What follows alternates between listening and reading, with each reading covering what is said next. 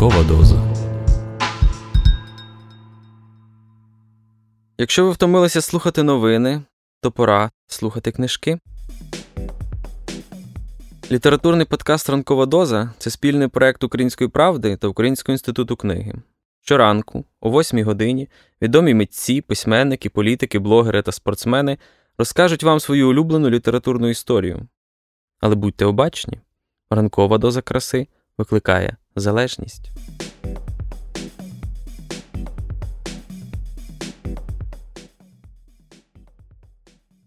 Добрий день, друзі. Мене звати Іван Семисюк.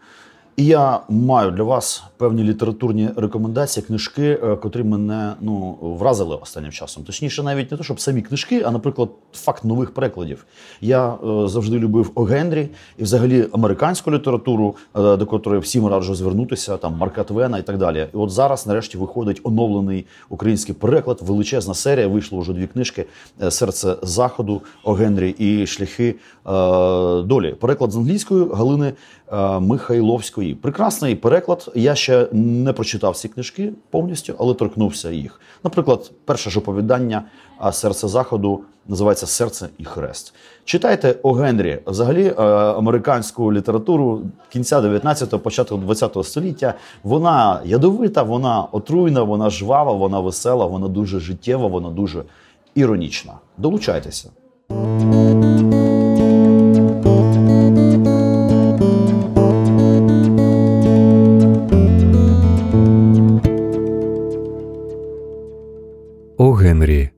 Серце і хрест. Белді Вудс потягнувся за пляшкою і дістав її. За чим би Белді не тягнувся, він зазвичай, але мова тут не про Белді.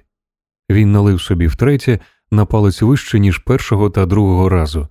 Белді був за консультанта, а консультанта треба оплачувати. Будь я тобою, я був би королем, заявив Белді так переконливо, що аж кобура його рипнула і задзвеніли шпори. Веб Ігор зсунув на потилицю свого широкого капелюха і скуйовдив світле волосся, але перукарський прийом йому не допоміг, і він зробив, за прикладом більш винахідливого Белді. Коли чоловік одружується з королевою, це не означає, що вона має стати двійкою, виголосив Веб, підсумовуючи свої біди. То, звичайно, сказав Белді, переповнений співчуттям, але ще знемагаючи від спраги і щиро захоплюючись порівнянням аналізу життя з гральними картами. По праву, ти король, на твоєму місці я вимагав би перездачі. Тобі підсунули не ті карти. Я скажу тобі, хто ти такий, Вебе Ігоре. Хто? запитав Веб, і в його блакитних очах блиснула надія. Ти принц консорт. Легше, застеріг Веб. Я ніколи тебе так не лаяв.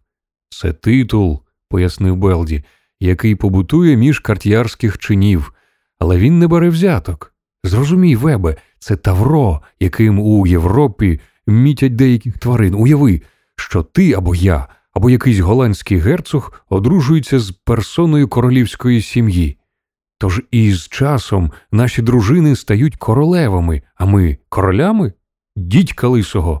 На коронації наше місце десь поміж першим конюхом малих королівських конюшин і дев'ятим великим охоронцем королівських покоїв. Від нас тільки й користі, що ми знімаємося на фотографіях і відповідаємо за появу нащадка. Це гра з пасткою. Так, Вебе, ти принц консорт. Якби мені випало бути на твоєму місці, я б улаштував між царів'я або щось подібне. Я став би королем, якби мені навіть довелося змішати до біса всі карти. І Белді спорожнив склянку на підтвердження своїх слів, гідних Варвіка, творця королів. Белді, сказав Веб урочисто, ми багато років пасли корів в одному таборі. Ще хлопчаками ми гасали по одному й тому самому пасовищу і витоптували одні й ті ж самі стежки. Тільки тебе я посвячую в сімейні справи. Ти був звичайним об'їжджиком на ранчо Нопаліто, коли я одружився з Антою МакАлістер. Тоді я був старшим, а що тепер? Я значу менше, ніж пряжка на вуздечці. Коли старий МакАлістер був королем худоби в західному Техасі, підхопив Белді з диявольською вкрадливістю, І ти був козирем. Ти був на ранчо, тим самим господарем. Так було, погодився Веб, поки він не здогадався, що я намагаюся заарканити Санту. Тоді він відправив мене на пасовище якомога далі від дому. Коли помер старий, Санту почали величати королевою худоби, а я лише завідую худобою.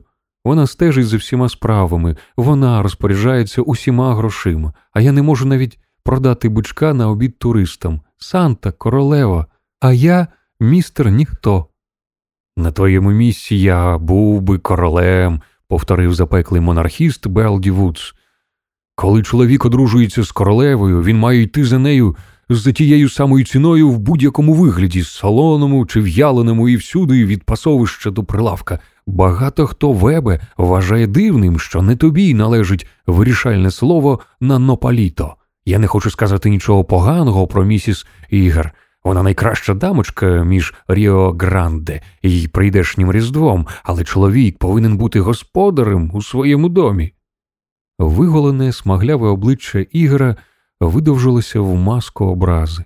Вираз його обличчя, скуйовджене жовте волосся і простокуваті блакитні очі, усе це нагадувало школяра, в якого місце ватажка перехопив хтось спритніший, але його енергійна, м'язиста 72-дюймова фігура не припускала такого порівняння. Як це ти мене обізвав, Белді? запитав він. Що це за концерт такий? Консорт, виправив Белді. Принц консорт. Це псевдонім для кепської карти, за значимістю ти десь між козирним валетом і трійкою. Веб Ігор зітхнув і підняв із підлоги ременя від чохла свого Вінчестера. Я повертаюся сьогодні на ранчо, сказав він байдуже. Вранці мені треба відправити гурт биків на Сан Антоніо.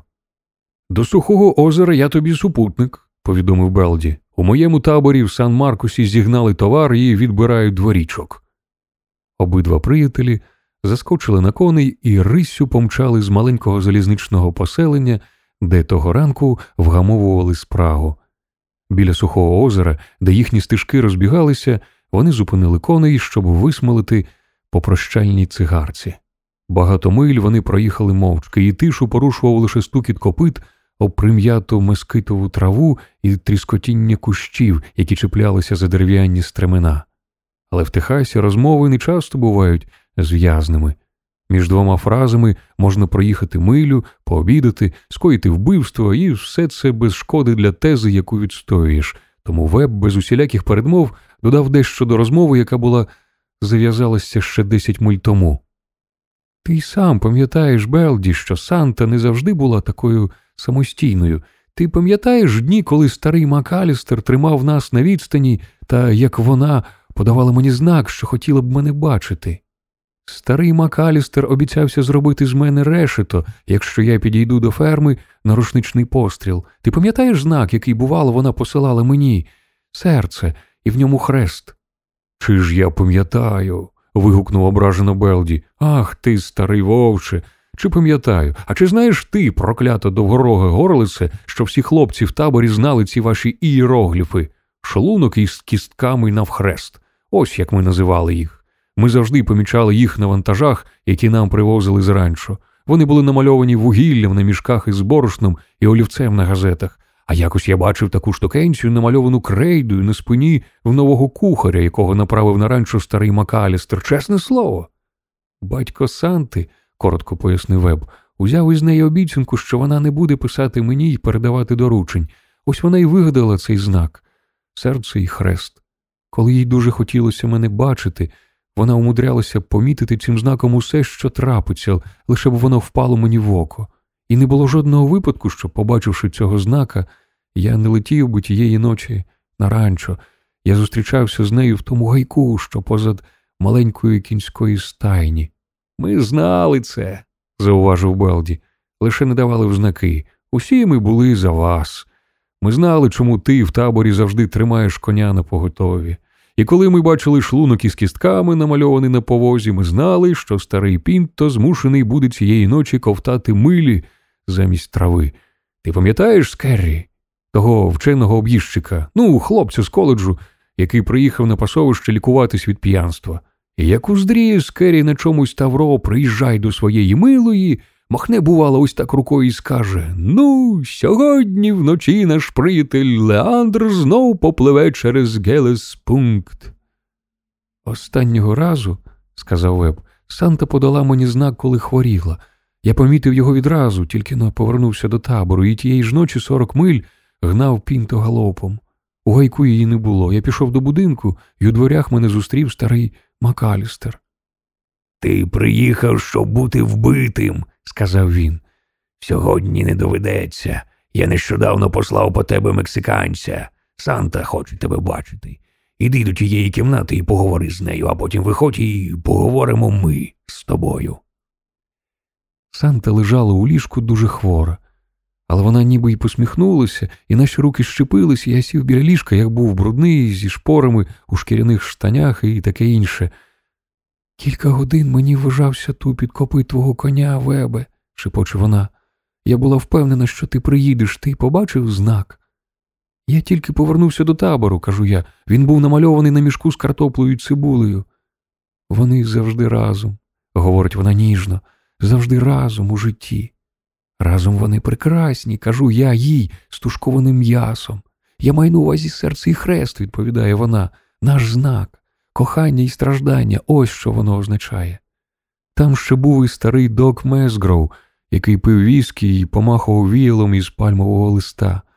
І ось незабаром Санта засинає, док прикладає долоню до її лоба і каже мені: Ви непоганий зарожнижуючий засіб, але зараз вам краще піти, тому що, відповідно до діагнозу, вас не можна приписувати у великих дозах, і з дівчиною буде все гаразд, коли вона прокинеться. Я вийшов і зустрів старого Макалістера. Вона спить, сказав я. Тепер ви можете робити із мене решето.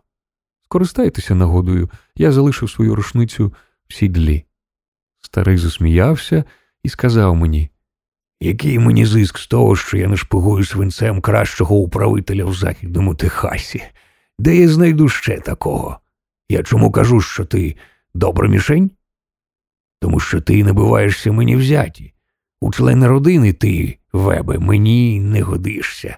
Але використовувати тебе на нопаліто я можу, якщо ти не будеш потикати носа на садибу, піднімайся нагору і лягай у ліжко, а коли виспишся, ми з тобою це обговоримо. Белді Вудс насунув капелюха і скинув ногу з сідельної луки, а веб натягнув віршки, і його застояна конячина затупцювалася церемонно, як і заведено на заході, чоловіки потиснули один одному руки. Бувай, Белді, сказав Веб, дуже радий, що побачив тебе і поговорив з тобою. Коні рванули з таким шумом, мов піднялася зграя перепелів, і вершники помчали до різних точок горизонту. Від'їхавши ярдів на сто, Белді зупинив коня на вершині голого пагорба і закричав. Він погойдувався в сідлі.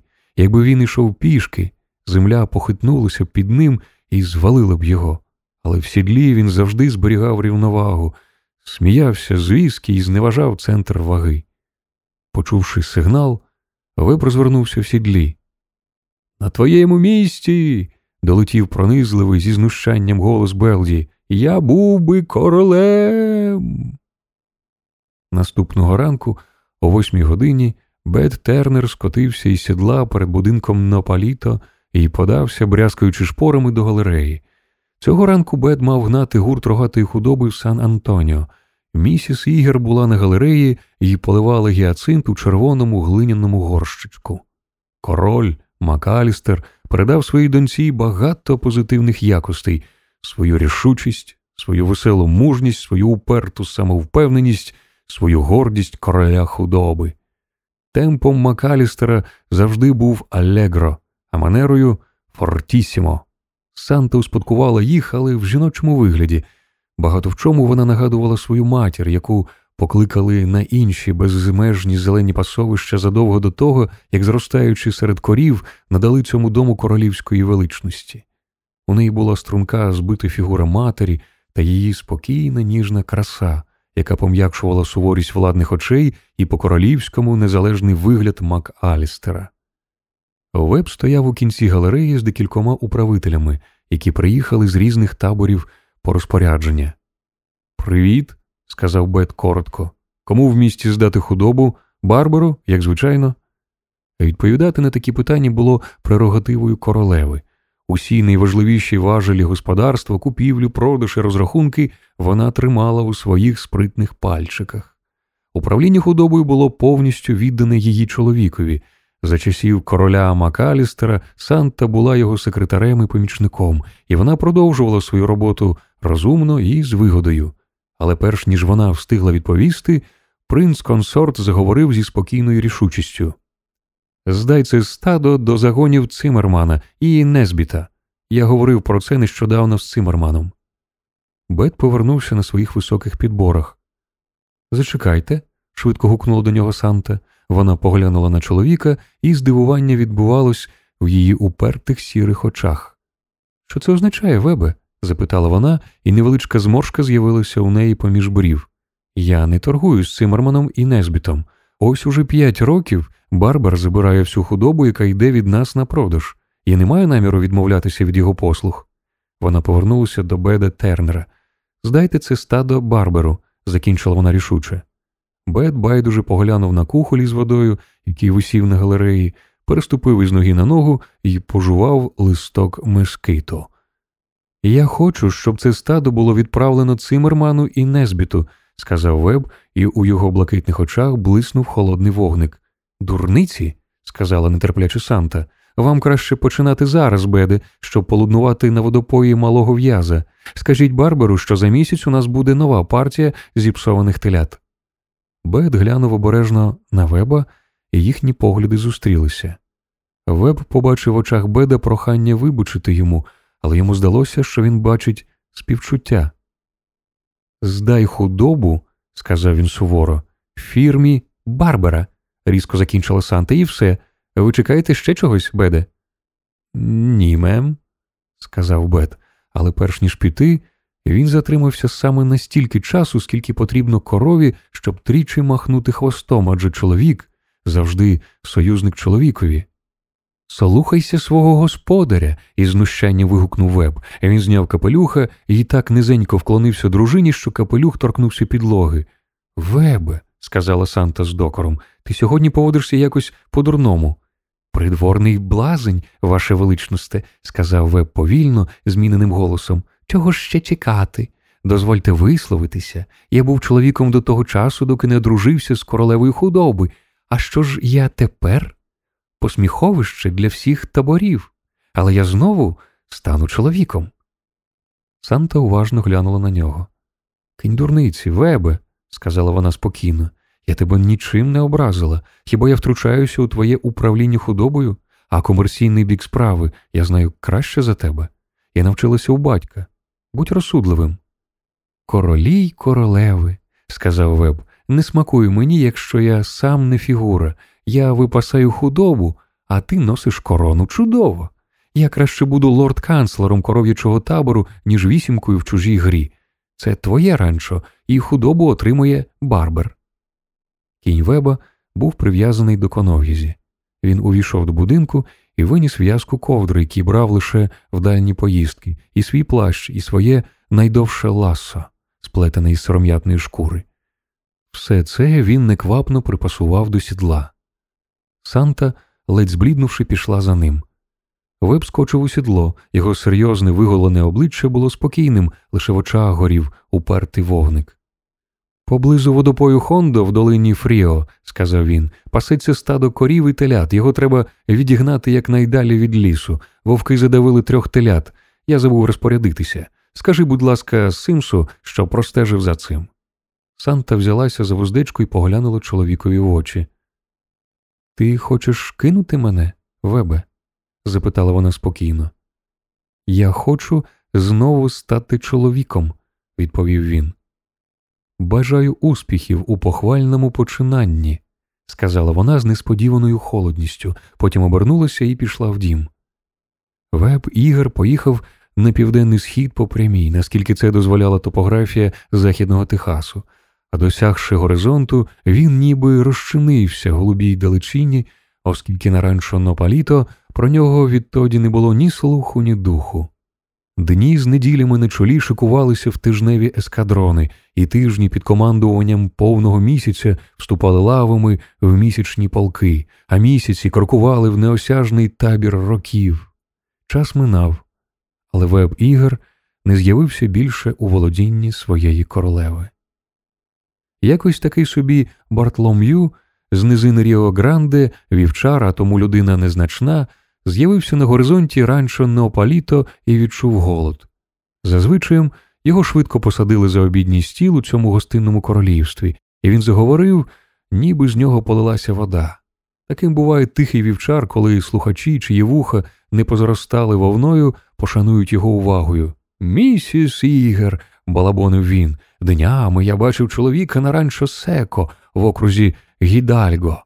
Так його теж звали Ігор, Веб Ігор. Його саме туди взяли управителем високим. Про все будете розповідати мені. Про що? Тепер починається Майк Гаммер. Зрештою, може, лорд Лістер або таємничий незнайомець. У всіх тих книжечках завжди було або Лорд Лістер або таємничий незнайомець, Кен Мейнард або месник прерії, Джордж Роліч або 16-літній підліток серед тугів. Але найліпший був Лістер. Моя мама, яка спонукала мене читати, підсунула мені якось Жеромського. Мені тоді було 10 років. Я прочитав речення Синиця запустив хижий погляд своїх зіниць в її душу і відчув себе назавжди вільним від обов'язку читати Жеромського. Я взяв повне зібрання, видане Морткевичем, і заніс на вулицю Цеплу, де містилася лялькова майстерня і водночас букініст. Повного Жеромського я обміняв на лорда Лістера і ще одного, який завжди говорив Я ніколи не подаю руки шульзі. Це не раз рятувало мені життя. Не пам'ятаю вже, як звали того швидкорукого. Мама списала мене ременем, який залишився ще від мого діда. Дід був комендантом пожежної служби столичного міста Варшава. А всі ми знаємо, що ремені пожежників найширші і мають найбільше мідних застібок. Знаєте, що це? Знаю. Що? Радянський пістолет ТТ. А звідки ви це знаєте? Бачив у фільмі з Павлом Кадушніковим. Кадушніков був радянським розвідником і мусив убити німецького шпигуна. Він дістав пістолет і сказав Владою і правом, даним мені батьківщиною. Особист перервав мене. Маєте наречену? Маю. Як звати? Я сказав. І так ми собі теревенили дві години. Він виходив і залишав пістолет на столі, повертався і знову виходив. Це був психологічний тиск. Врешті-решт, я підписав протокол, що маю наречену Ванду, що пістолет марки ТТ відомий мені тільки з фільму, що я був нападником у клубі, і так далі, і так далі. Коли я сьогодні пишу це, воно мені самому здається не надто правдоподібним. Але тоді, підписуючи протокол, я подумав чекай, синку, хай я принаймні довідуюсь, як тебе охрестили. Протокол повинні підписувати і допитуваний, і слідчий. Його звали Тадеуш Барвінський. Мене арештували кілька днів по тому за відмову в співпраці. Аргументація офіцера поліції цього разу все відбувалося в палаці Мостовських була простою. Оскільки я працюю на підприємстві, загальновідомому своїми злодійськими звичаями, то мушу знати, що там діється. Оскільки ж, відмовляючи у співпраці, я тим самим перешкоджаю викриванню фактів економічного саботажу, то підпадаю під дію статті такої-то карного кодексу і так далі, і так далі. Саме тоді я зняв ремінець, краваточку і шнурівочки. Поляки люблять пестливі форми. Я з цим нічого не можу вдіяти. Під час облаштування польської держави ніхто моїх порад не питав. У в'язниці завжди весело, якщо до цього правильно підійти. Всі завжди невинні. Це все помилка, яка невдовзі з'ясується. У Палерамській в'язниці я зустрів чоловіка, який убив наречену та її маму. Він сподівався вийти на волю за кілька днів. У Мюнхенській в'язниці я сидів із типом, який скоїв 17 пограбувань. Він сподівався вийти на волю за кілька днів. У в'язниці в Яфі я потоваришував із чуваком, який займався контрабандою наркотиків від моменту утворення держави Ізраїль. Він сподівався вийти на волю за кілька днів. Загалом усе не так погано, якщо тільки довіритися шаленству. Живучи у Варшаві, я був частим гостем відділення міліції на вулиці Беднарській за пияцтво і бійки в громадських місцях. За якийсь час я вже завів там приятелів серед міліціонерів і спав не на дошках, а у вартівні. Вранці ж мене відвозили додому. Це було найприємніше відділення у Варшаві. Там приземлялися всі, хто вилітав із карамельного чи крокодила.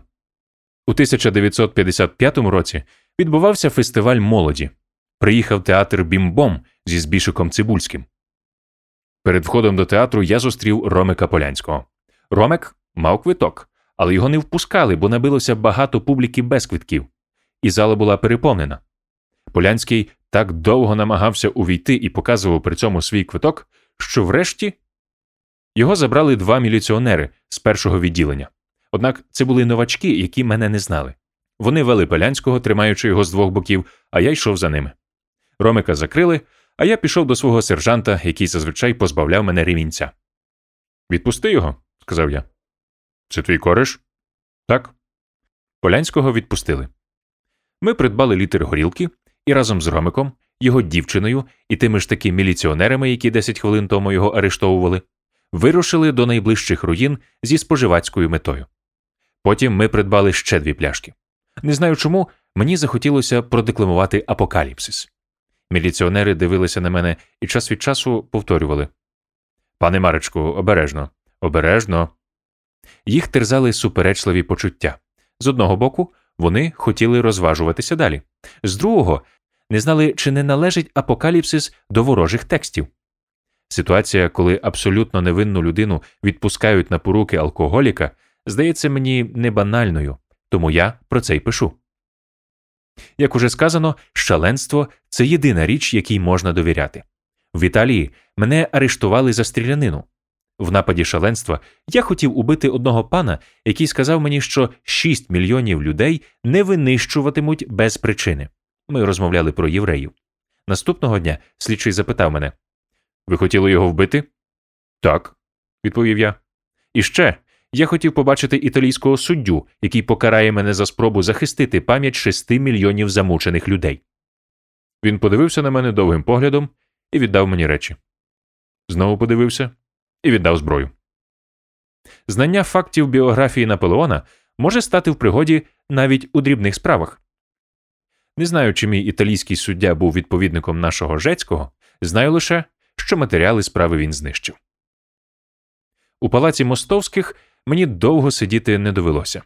Я подумав собі потримають тебе до кінця слідства, а потім дістанеш свою п'ятку. Немає значення, що ніхто не знатиме за що. Правосуддя полягає не в тому, щоби встановити, хто винен, а хто не винен, а в тому, щоби призначити винного. Я ще тоді не читав Кеслера, де слідчий проводить довгі душевні розмови з чоловіком, якого хоче знищити. Не читав я тоді й Орвела, у якого старший брат має розбіжну косоокість. Я навіть Кривіцького не читав. Писати книжки варто лише тоді, коли переступиш останню межу сорому. Писання це річ інтимніша за ліжко, принаймні для мене. Коммі переступили цю межу, ліквідуючи ягоду. Єжов сказав зібраним членам ГПУ, що знає про факт співпраці ягоди з охранкою. Ніхто не заперечив, що в ті часи ягоді було 12 років. Серед тих ГПУшників, напевно, були люди, які воювали проти Колчака, Денікіна і Пілсуцького. Колись вони були відважними, але ніхто не встав і не сказав, що діти, маючи вибір між їздою на самокаті і розмовами з урядниками, воліють усе таки самокат. Комії переступили цю межу. Вони створили фантастичний світ, в який неможливо повірити. У цьому їхня сила. Я тоді в палаці мостовських сказав собі Бальзак і Жиромський тобі нічим не допоможуть, а лорд Лістер допоможе. І так я став інформатором поліції під псевдонімом Ванда. Ванда це ім'я моєї дівчини. Я вважав, що так буде веселіше. Мене випустили. Я пішов на базу до свого диспетчера. Перекинь мене з овочевої, сказав я йому. Чому? Не хочу нічого знати. Хочеш на бойню? Ні. Бойню я знаю. На горілчану? І горілчану знаю. Ми були самі. Тебе засучили? запитав він. Так. Чекай, сказав він. Я переведу тебе на Опельбліц 167. Це така машина, що її кожного дня притягують з міста на буксирі, а хлопцям я скажу, що ти лівий. Скажи. Мій Blitz ані разу мене не підвів. Тут таки за брамою зіпсувалося щеплення. Наступного дня карбюратор. Я поїхав у майстерню. Майстер про все знав. Ми здали карбюратор у ремонт. Так тривало місяць. Потім був стартер, потім знову щеплення, потім Опель почав вжерти втричі більше бензину, ніж мав би, і ми здали його на експертизу. Я ходив по базі і нічого не знав. Час від часу до мене навідувалися два типи на вигляд, як лягаві з кінофільмів. Схоже, я вже ніколи не довідуюся, чи ті у фільмах виглядали так, як ці в житті, чи ті в житті виглядали як ці у фільмах. Ходячи в Лондоні на бодібілдинг, я спостерігав за тренуванням професіоналів у середній вазі. Там були двоє менеджерів, що виглядали як персонажі з The Champ The Golden Boy. Вони мали на собі капелюхи казанки і камизельки, курили сигари, час від часу один другому говорив Harry is over the hill, після чого спльовував. Потім те саме говорив другий. Мої двоє говорили Ой, дивися, щоб ми не розсердились. Більше вони нічого не додавали. А потім почалася найбільша розвага в моєму житті. Треба було переступити ту межу сорому. Мій помічник запросив мене якось на іменини своєї сестри. Було нудно. Посеред забави ми вкрали патефон, винесли його на сходи, а тоді повернулись і разом з іншими гостями зайнялися безрезультатними пошуками. Міліціонери перевели мене з ВСК до МРТ, і там я розпочав свою літературну діяльність, окрилений думкою, що буду єдиним на світі інформатором Аребур. Про партійних я писав, що вони дволичні і прагнуть повернення капіталістичного ладу. Про людей, які погано згадували хазяїна, що вони щирі демократи і обожнюють Йосю Сонечка, і так далі. Доноси я писав регулярно, дзвонив з цією метою в головне управління і, назвавши свою кличку, просив з'єднати мене з поручником Яничком. Це був один із моїх лягавих.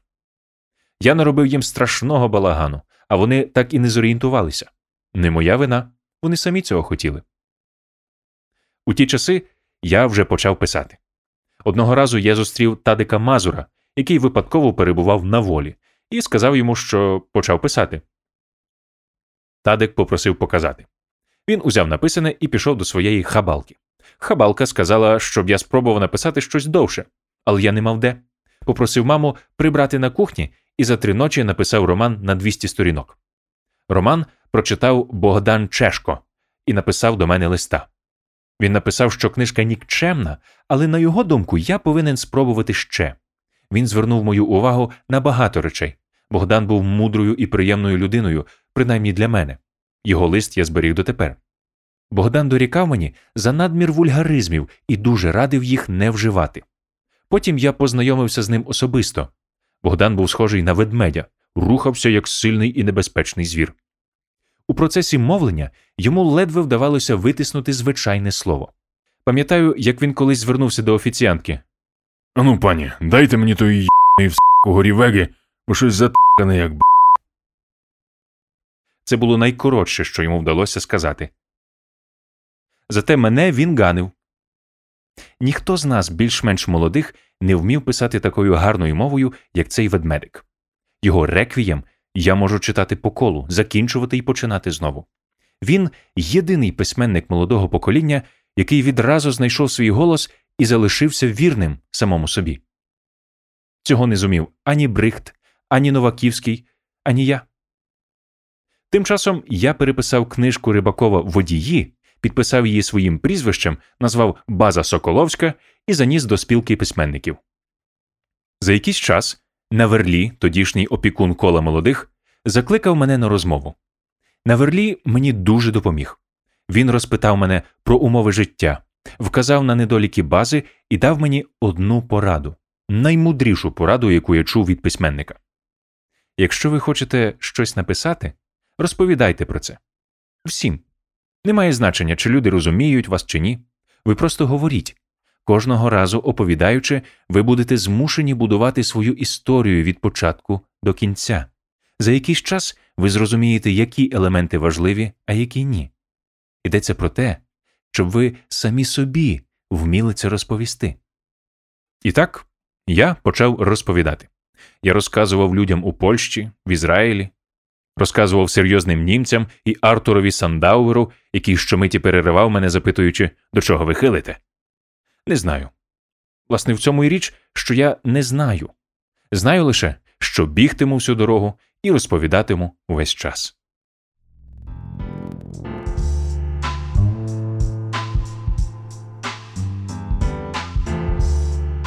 Літературний подкаст Ранкова доза це спільний проект Української правди та Українського інституту книги. Будьте обачні та обережні. Ранкова доза викликає залежність від краси.